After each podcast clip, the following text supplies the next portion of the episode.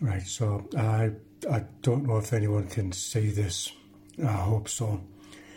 If you can see this, my call sign is iGym. The year is around 2067, I think. Um, well, this is my journal.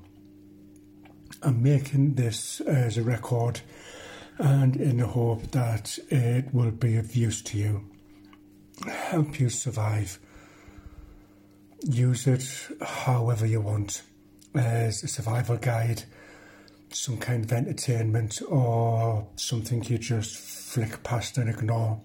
It's just some weird guy who says he's from the future. Uh, I, I don't really care.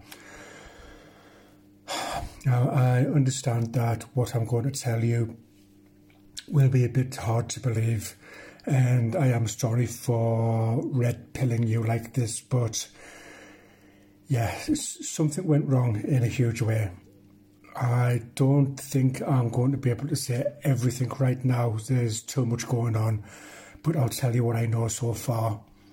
I suppose the best place to start is right back at the beginning. So, okay, look, the, the conspiracy theorists were right. They had been right all along not only had the governments of the world been hiding something from us, they had been lying to us as well, hiding the truth and working to their own agenda.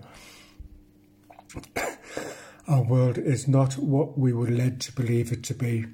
Many of the things that we told were true, they just weren't true every now and then a movie would hit the cinema or a documentary would be shown on TV as if to condition us to what could be, like it was preparing us for what was, what could happen. See, from what my contacts have told me so far, aliens. Yep, aliens. They are real, and what's more, they were here on Earth. They've been here all along, and hey, they still are. Our governments have been working with them for years, trading technology for. How can I put this?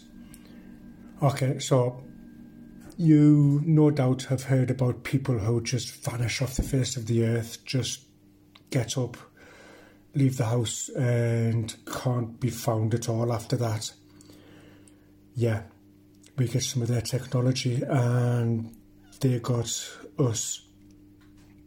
Thing is, something went wrong, and I don't know, maybe our government got a bit greedy or got a bit arsy with them, started pushing their luck or something, I don't know. But anyway, the aliens got pissed and they pushed back. The first I knew of this was when I was on a coach trip heading back home for summer. The coach was packed full and noisy with the excited chatter of families leaving the city for their annual holiday in the countryside. Shit seems like a lifetime ago now. As luck would have it, I had to have some snot nosed kid sat in the seat behind me who, after spending the first half hour of the journey arguing with his mum, about why he should have been allowed to bring his tablet with him, decided to rebel be a bit of a dickhead. Rebelled against his mum and started kicking the chair in front of him, my chair. Now, I liked to think that I was an easy, an easygoing kind of guy.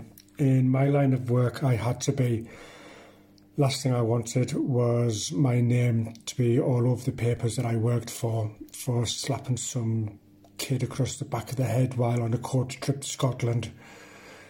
Anyway, after about an hour of my back being pummeled, the kid finally gave up, sat back in his seat, so I put my earbuds in and closed my eyes to think. I'm not sure what happened. I don't know, I must have fallen asleep or something, but the next thing next thing I know is I woke up to the sound of screaming and shouting. The bus driver had pulled the coach onto the hard shoulder of the motorway and was shouting something about looking after number one. He left the bus and vanished through a hedgeway by the side of the road. In the dim light of the sunset, I remember seeing him run across an open field, and that's when I saw them for the first time. A group of shit. It's stupid calling these things people, but for the sake of easiness, that's what I'm going to call them at the moment. It's just mainly so you don't freak out and leave right now. Yeah, they caught the driver easily and they tore him to pieces. I could hear him screaming and then he stopped screaming. Felt like ages before the quiet of the bus broke into sounds of panic and shouting. I grabbed my day bag and got off the bus as fast as I could everyone else thought the same. They scattered. Some thought it would be a good idea to run across the same field as the coach driver had run across, while others started to run down the road. I thought it would be safer to hide under the coach and wait for whoever or whatever these things were to pass me by.